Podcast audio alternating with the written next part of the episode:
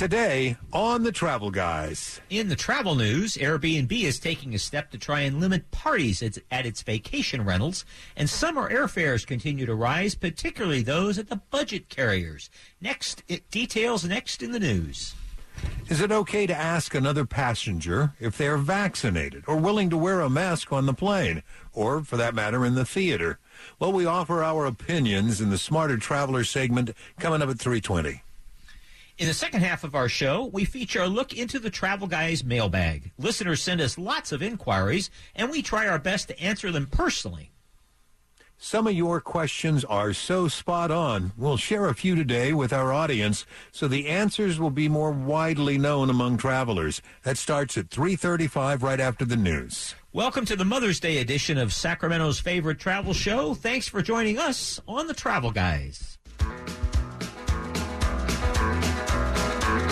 The road again. Just can't wait to get on the road again.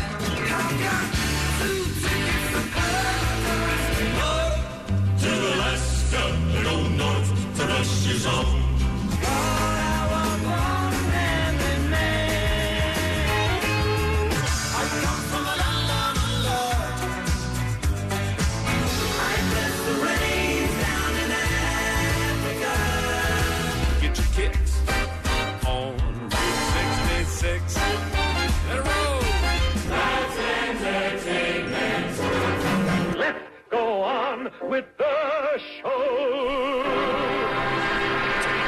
Welcome, welcome everyone to another edition of the Travel and Entertainment Guys, brought to you by Sports Leisure Vacations.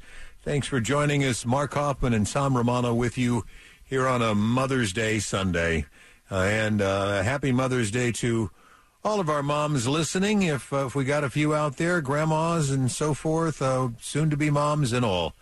Mark, good to see you, my friend. How have you been? Thank you, thank you. Happy Mother's Day to all of the people. My mother is is gone, but uh, to all of the the women who have mothered me over the years, Lord knows it has taken an army of women probably to uh, get me to this point. point, and there are some here in my own office to this day who keep me pointed in the right direction. So you know, it's the whole the whole mother thing doesn't apply just to the one who brought you into the into the world. It applies to everybody else along the way who says who offers a little course correction and a little little guidance, a little wisdom. You know, and you're you're you're never too old to take a little guidance from a good mom.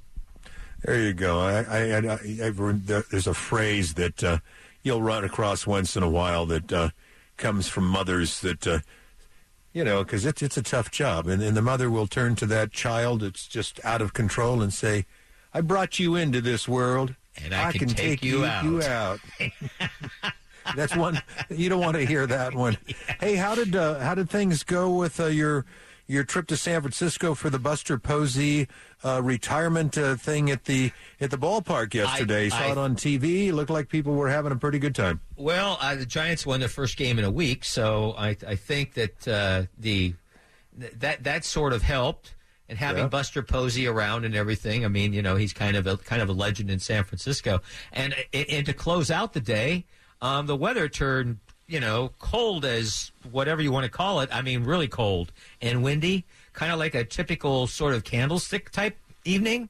So, and the game started at four fifteen. So that meant by those people, by the time the folks got out of there, pretty close to eight o'clock, I think uh, frostbite for about twenty percent, which is about be about typical per candlestick sort of night. You know, it's Yeah, kind of well, it's you- cold down there today again too. So it's the wind is blowing, and my goodness, what happened to summer? I, I think it's going to be up in the nineties by. Uh, by next weekend. Hey, you, you mentioned uh, things about, you know, mom that you didn't want to hear. And the other thing was if mom called you from another part of the house and used all three of your names.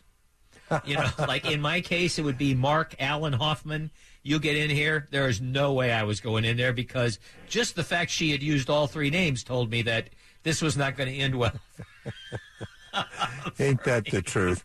Oh boy. Well, okay, my friends. Thanks for uh, spending a little time with us. And at the top of every Travel Guy show, we try to start off with bringing you up to date on the travel news. And with the travel news, Mr. Mark Hoffman. Well, word comes from Airbnb. These guys have been under uh, under a little pressure here in recent months. It seems as though folks imagine this, Tom. You know, when when we were in high school or out of high school and still young men and involved in you know all of the rowdiness and drinking and carrying on that, that often happens with people in that demographic. Um, imagine if we had had Airbnb to be able to, um, you know, rent a house and just invite everybody over and have a party there. I mean, that seems like a very clean way to do things. Well, apparently, this has been happening quite often with Airbnb, and so they want uh, the folks who who use them as a vendor, who rent their homes through Airbnb, and the people who who rent the homes to know that um, they're making a few changes uh, in advance of this upcoming Memorial Day weekend. It, they will also apply for the Fourth of July weekend, and apparently these are changes that Airbnb made some of last year, last summer. They quietly, without telling anybody, limited access for about 120,000 of their customers for one night rentals on weekends during the summer last year. And apparently that little test program went well. So Airbnb has, uh, according to the Associated Press, has said that Airbnb customers without a history of positive reviews, direct quote, um, on the property renting platform will not be able to make one night reservations for houses during the labor during the Memorial Day and July Fourth holiday. So this is the deal. Yeah, go ahead. Yeah. I was just going to say, so this has to do with one day rentals, not One- yeah, exactly. uh, two, three, four. They just figure that if somebody is renting for a one day, the the party must be in the in the in the plans. I'm guessing that Airbnb at this point, uh, since they do probably tens of thousands of rentals every day, probably can can pick up on things that look a little bit suspicious. Um, but it, it strikes me that what you would do is, you know, if you have that sort of thing, you just ask somebody else to rent the house. Or the other thing that you do is you just rent it for two days, two nights instead of one night. I guess what their plan, what, what Airbnb is saying is that people who rent homes for parties for the purpose of just having a party and tearing up the place are and, and let's let's also say maybe it's not intended to tear up the place maybe they just needed a place to have a gathering for you know 15 or 20 or 30 people Sure. for some legitimate reason and that's what they chose or maybe not.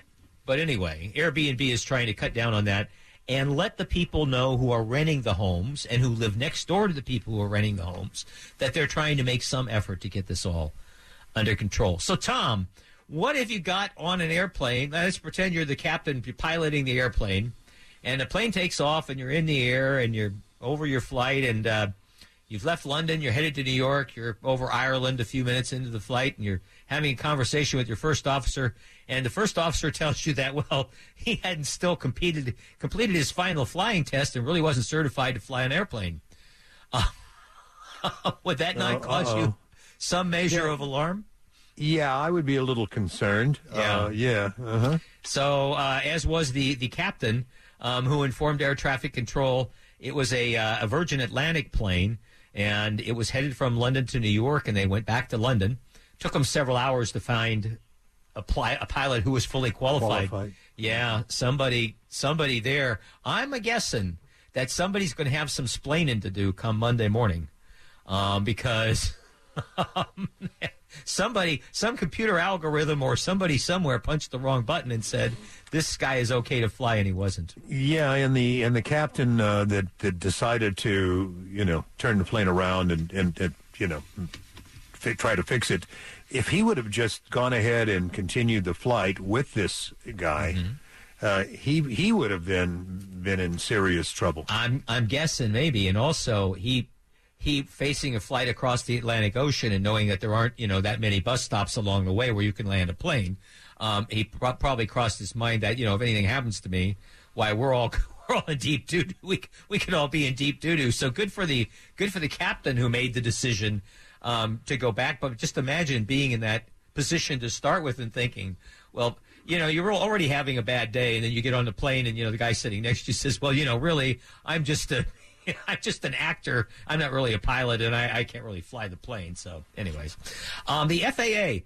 Um, this is kind of interesting. They Florida has been a source of a lot of serious delays, especially for Southwest Airlines. Southwest revealed a couple weeks ago, I might have even mentioned this previously on the air, that one out of every three of their aircraft touch Florida sometime during the day.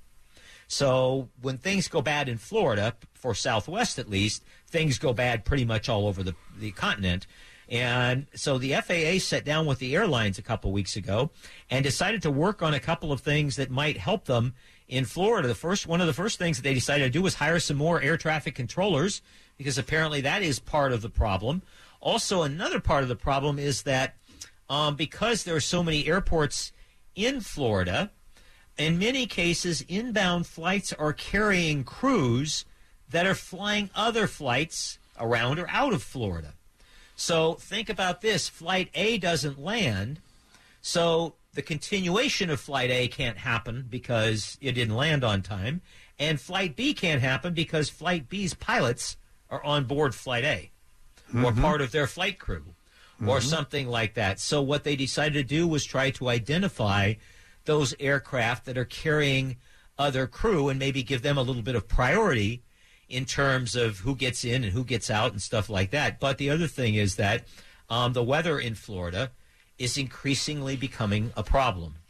Um, just like the weather and just like the fires in New Mexico, and some of these things have a theme, um, which have a little bit to do perhaps with the fact that we're messing up our planet faster than we're cleaning it up. When you say uh, airports in, in Florida, are we talking Orlando? Are we talking Miami? Are we talking all of them?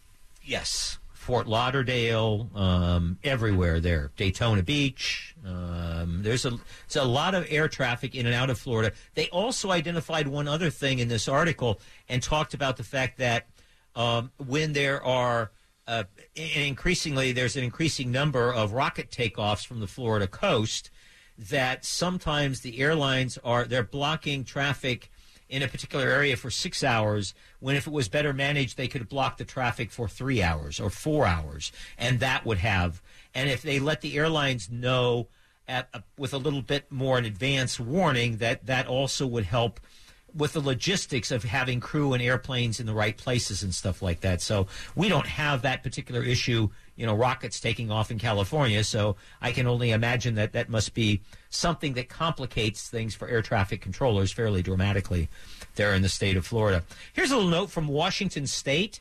Um, this is just a, a, a little snapshot of tourism.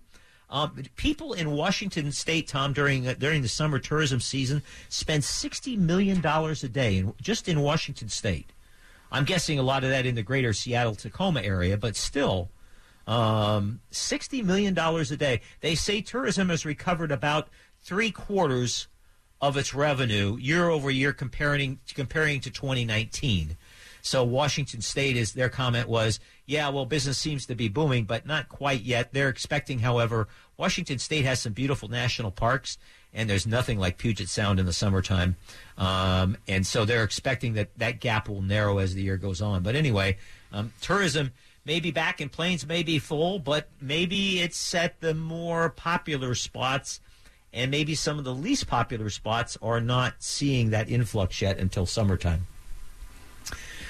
Hopper is a air site, H O P P E R. It's a, a site where you can get uh, where you can buy airline tickets. You can also find out a little bit about what's going on.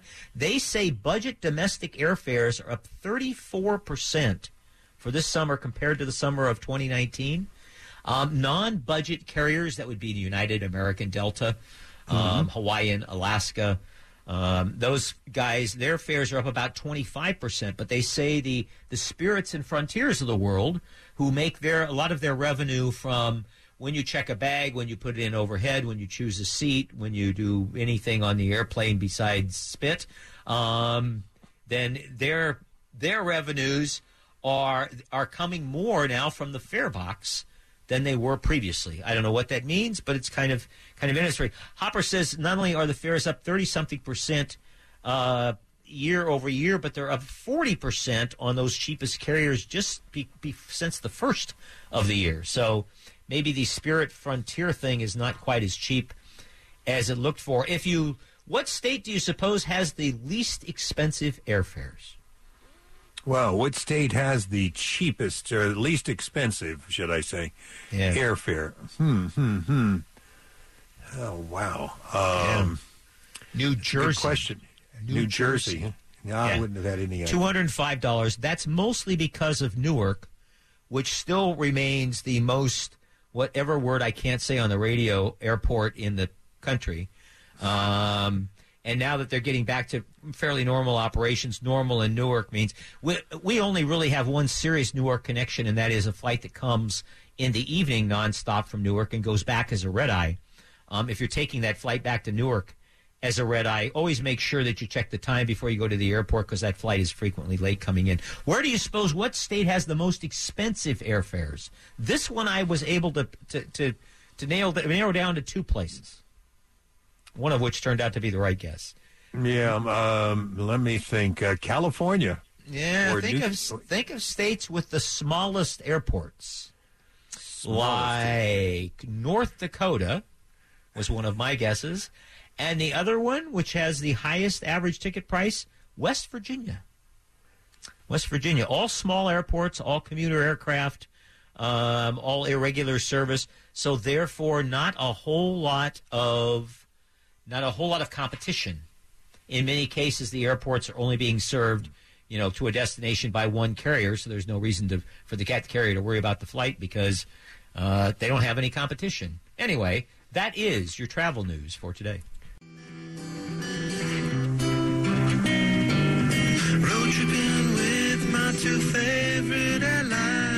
Hey there, my friends. Mark Hoffman, Tom Romano with you, the Travel and Entertainment Guys, brought to you by Sports Leisure Vacations. Mark, uh, you brought up an interesting uh, subject here for our Smarter Traveler segment. Uh, did you just uh, come up with this on your own, or were you reading? Have you seen some experiences? What are your, what are your thoughts? Well, I I did see this happen uh, once in actually in the airport, not on the airplane, um, where a gentleman sat down next to a lady at, at in the United Terminal in Denver, and the lady didn't appear all that happy that the gentleman had chosen to sit in an empty seat next to her, and she looked over at him, and she was wearing a mask, and I heard her say, um, "Sir, would you please put on a mask?" She said it fairly politely. Um, the guy looked at her like, you know, she was from another planet. And um, he didn't say anything that I could hear, but he got up and moved to another seat. Um, so I thought that was an interesting way of avoiding a confrontation. He just, you know, was like, well, you know, it's not really worth arguing about. I'll just go sit over here. That made everybody happy. Um, that's great in an airport, but I don't know that you can necessarily do that on an airplane, especially right now. There might not be another seat empty anywhere on the aircraft. So it presents this kind of interesting situation. Now, uh, like in Broadway theaters, everybody has to show a vaccination, proof of vaccination still. And I know because I had a group back there just recently, and they, um, and they also have to uh, mask up in the theater. Interestingly enough, um, our company and the people who travel with us, we've been we've mostly avoided COVID by being ultra safe and making sure that people who travel with us are vaccinated and boosted. But that New York trip came home and a couple people tested positive, and indeed a dozen of them have tested, or ten, 10 of them have tested positive over a week's period of time. I think the last one we heard of was several days ago. Um, no one appears to be terribly sick at this point because, of course, again, the people who travel with us have to be vaccinated and boosted, or they can't be on the trip. But transmission in the in the Northeast, if you look at the CDC's map, is greater than just about any other place in the country besides the greater San Francisco Bay Area, um, not including up here in the valley. So, um, point is, this is still it's, see, it, it's COVID is still around. People who are not vaccinated, obviously, greater risk than people who are. But uh, let me just ask you, Tom: Would you you get on an airplane? You've been reasonably conservative through all of this. Um, you get on an airplane, you and your wife, you're traveling somewhere, you've decided to wear a mask. You get on, the third person in your row isn't wearing a mask. What are you going to do? You know, uh, I've been uh, I've been thinking a lot about this. I have a daughter coming to visit, and by the time she gets ready to uh, to come, of course, the masks are off, and uh, not so much her, but she'll be flying with my new granddaughter, who's only um, seven months old, and so it's more of the putting the the child in jeopardy than because I know my daughter will probably wear a mask. I don't know, Mark. I would say more than likely I wouldn't ask if they're vaccinated for sure. Uh, and uh, if I were wearing a mask and they weren't, I, I, I think I'd just end up taking my chances because here again, if you're on a plane, what are you going to do? I'm not going to be able to change seats. Uh, and, uh, you know, it, it is what it is. Going to have to wear your own mask. Make sure you wear a good one. Uh, wear two if you if you feel like you have to, and uh, and that may be it. Like I say, I don't think I would I would confront the person with, "Excuse me, would you mind wearing a mask?" or asking if they're vaccinated is ludicrous because now people that have been vaccinated are contracting uh, the COVID anyway.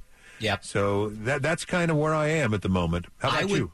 I would say that um, if someone sat down next to me and said, "Look, um, you know, I'm immune. You know, my immune system is compromised, and and I would not be flying, but I'm." You know, there's a medical issue, or I'm going to a funeral of a f- member of the family, or something that, that, that was urgent. Um, and the person requested that I put on a mask. I would maybe, I guess I would be, I would think about it. If it was a four or five hour flight, I might not be as responsive. But if it was an hour, I would probably consider it. But I would just say uh, at this point, really and truly, if if if that is that important to you, what other people are doing, then you got to not travel right now because you're going to be in airports and uh, airplanes and restaurants and other public spaces.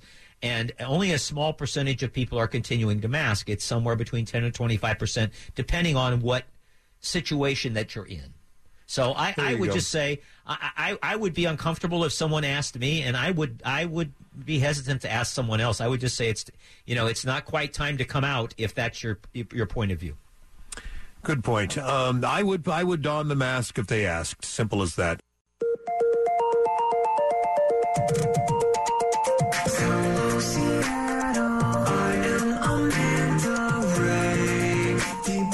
It's Mark and Tom, the travel and entertainment guys, here on the radio, brought to you by Sports Leisure Vacations. Remember now, travelguysradio.com. Links to our special guests and lots of info to make you a smarter traveler each and every day. Okay, Mark, uh, time to dig into the Travel Guys mailbag. Yes, sir. And, uh, we and haven't you done know, this for a while. it, we haven't. Uh, I got a pretty good list of stuff to go over, and here again, uh, a lot of these questions are going to be things that uh, that you, our listener, uh, probably have thought about, and uh, hopefully, we'll be answering your question as well as a result of somebody uh, sending it into uh, into us. So. Uh, I will be the official question asker here.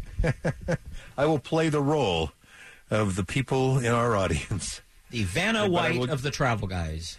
There you go. And I will use my and I will use my regular person voice, the, the one that you're used to. I'm not make up stuff. I'm not going to make up stuff like this. You know, Mike, rental cars are really okay. All right, rental cars. Mark, you've talked a lot about the perils of renting a car. My husband and I are going to New York City later this year. How far ahead should we make our reservations? Is one airport better than another? Kind of a double question here. Yeah, well, and it, when it comes to renting a car, the first thing I would say, um, this listener has brought up a, a really good because she said New York City and not New York State. Um, if you're taking a vacation and you're staying in the greater New York metropolitan area, you know, Brooklyn, the Bronx, uh, Manhattan, uh, even just over the bridge into, into New Jersey, uh, New York has a transit system that is unequaled anywhere in the world and um, and is reasonably safe and clean and reasonably easy to use. I mean, it took uh, someone about an hour to teach myself and a friend um, how to use the system and how to you know find the maps and all of that kind of jazz. And now with cell phones and the like, it's even easier. So I would suggest that first of all, some destinations you don't maybe need a rental car. The cost of parking a car in New York City, if these if you're traveling and staying at a hotel, the Marriott Marquis in Times Square is seventy dollars a night just to park the car. I mean, I suppose you could sleep in the car. I would save you some money on the hotel room. but anyway, um, it, if you're going to a city where that has a lot of good transit, you might not need to rent a car. Um, how far ahead should you make a reservation for a car in New York City? I would say um, six to eight weeks should be plenty. New York City is a re- reasonably transient area, so I would say six to eight weeks. Is one airport better than the others in New York? Um, yes. We've talked about this just a little bit. In fact, on the show today, we talked about how airfares were cheaper in New Jersey than anywhere else, but one of the pla- places you might have to fly through is the Newark airport, and that's a miserable place known for delays and air traffic issues. So um, you don't really have service, uh, much service to Kennedy uh, from uh, California. Generally, it's to LaGuardia Airport. So um, I personally prefer LaGuardia. Um, any New York airport is a zoo. Any of those three major airports is a zoo. And even if you fly into Westchester or something like that, uh, then you've got to get into the city. So um, no major, no huge choice of airports. How long ahead to make your reservation? Six to eight weeks. Make sure the destination you're going to, though, is one that really truly requires you to rent a car.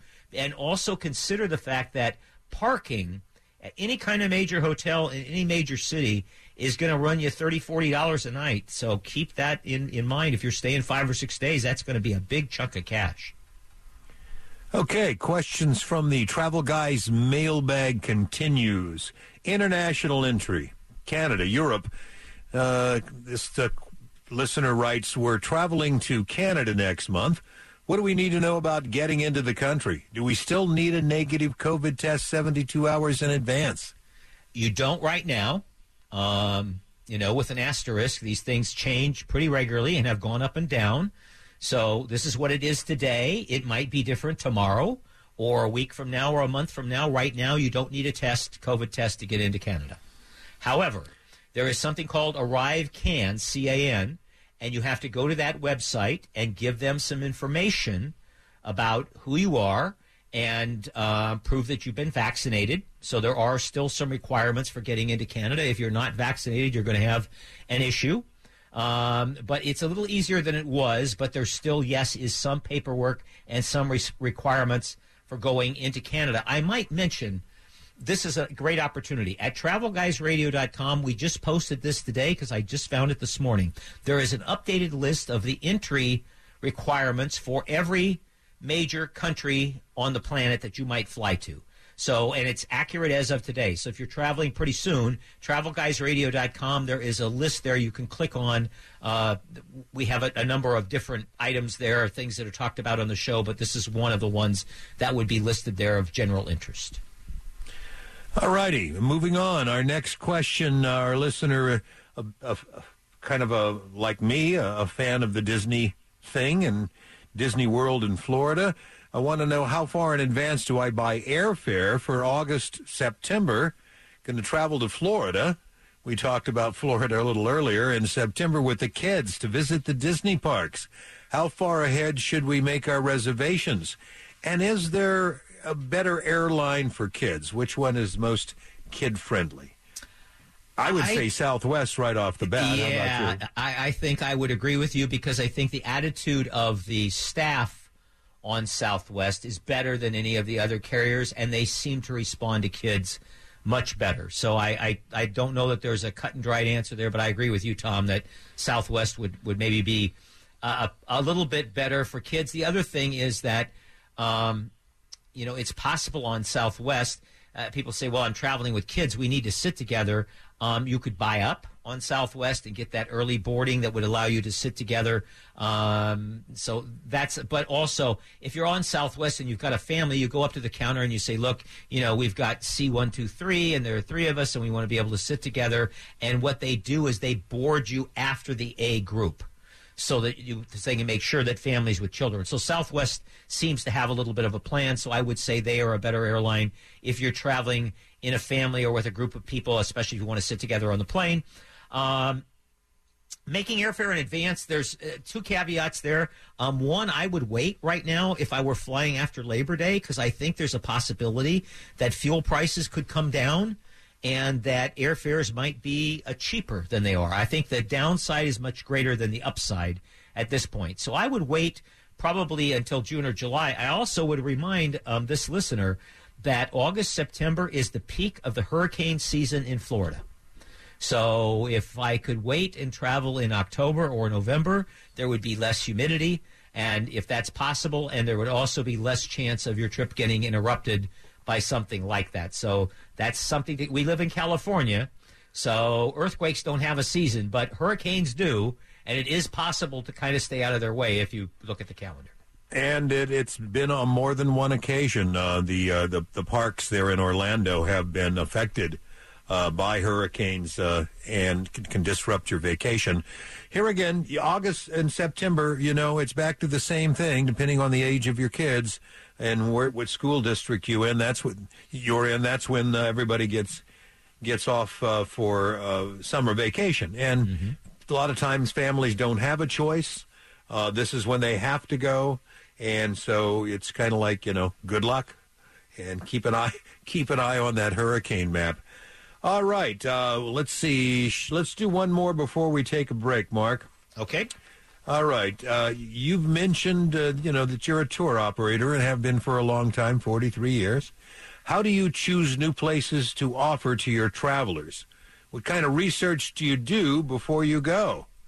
Uh, I'm 48 and starting to travel more, but the pictures and the write-ups online don't, don't always seem to match what you get when you get there. So, with that being said, uh, we, we've talked about this before, uh, but apparently this listener hadn't been listening at that time. So, give him a rundown. Well, uh, when my company picks a new destination, frequently um, someone goes to that destination to physically check out the hotels, perhaps restaurants, some of the attractions. Um, if we can't do that, then we have a destination contact that we really trust who can really fill us in on things and, and that we feel you know confident is is telling us the truth. But the truth of the matter is that before I take people a lot of to a lot of places I go. I have a group that I'm taking to Hawaii uh, in a little over a week. I had a staff member who was in Hawaii a week ago checking out a couple of the things because everything is just kind of jumbled over there right now. And not everybody's operating at full steam. So I had somebody to go and kind of check out, make th- sure things for our upcoming group would be good. If you're an individual traveler, you don't always have that option. Or why would you make a scouting trip in order to make a trip? I mean, you know, that doesn't seem to make right, much right. sense. Yeah. This is where a really trusted travel advisor comes in handy because those people make commissions from uh, just about everything except airline tickets. So you're going to pay a little bit of a, of a service charge there. But in many cases, when they're booking you in a hotel, on a cruise ship, into attractions, etc., they're getting paid a little bit for that.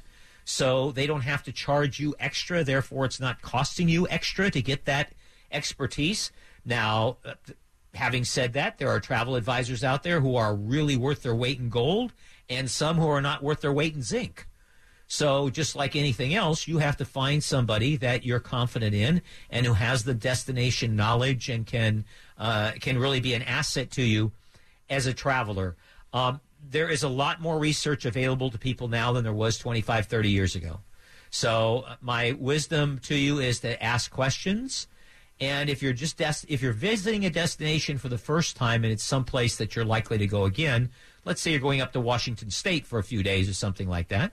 Well, put a couple things into your itinerary you haven't been to before and a couple that you have, so that if the new ones don't work out, you've got some things to fall back on, and then you'll know a little bit more about your destination the next time. I also I have a number of travel websites that send me information all the time, and and I tend to value some of them more than others. Some of them send me a news item, it gets right on the radio, and some of them send me a news item and it goes right in the trash can. So it's it, trust. You, you have to have sources that you trust, and sometimes that requires uh, getting some help from somebody other than yourself. Right. And here again, this is what uh, good friends are for that might have traveled to some of these destinations already before you.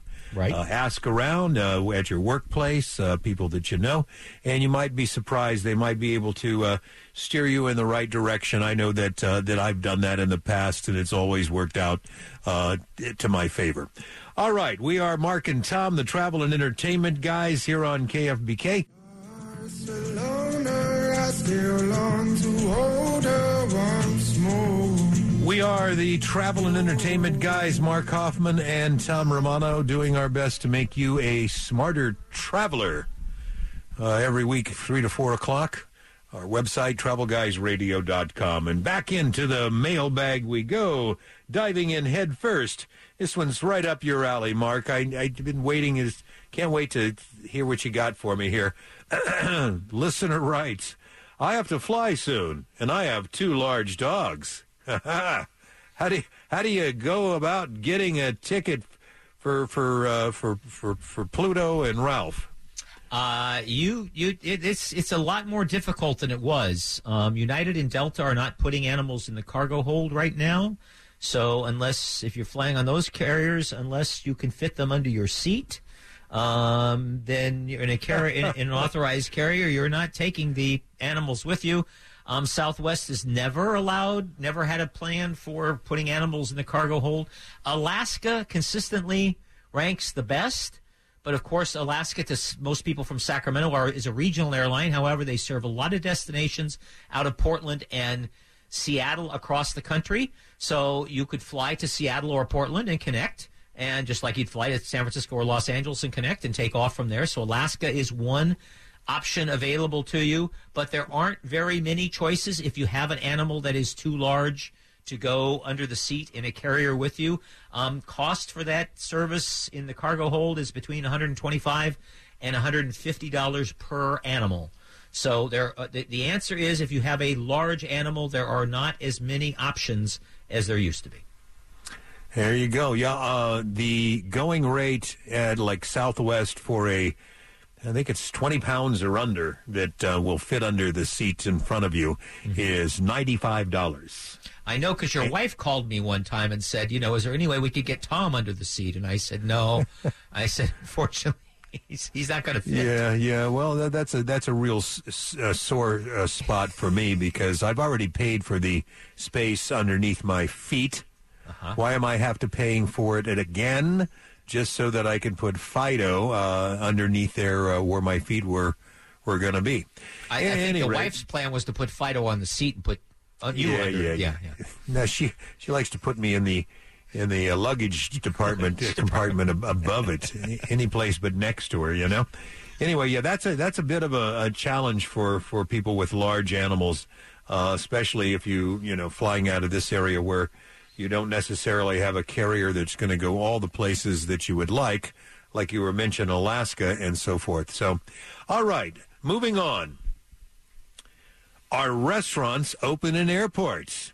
And I can tell you, the uh, my favorite little place for breakfast uh, uh, is is open there at the uh, Sacramento International Airport. Uh, so I can say yes to some cases.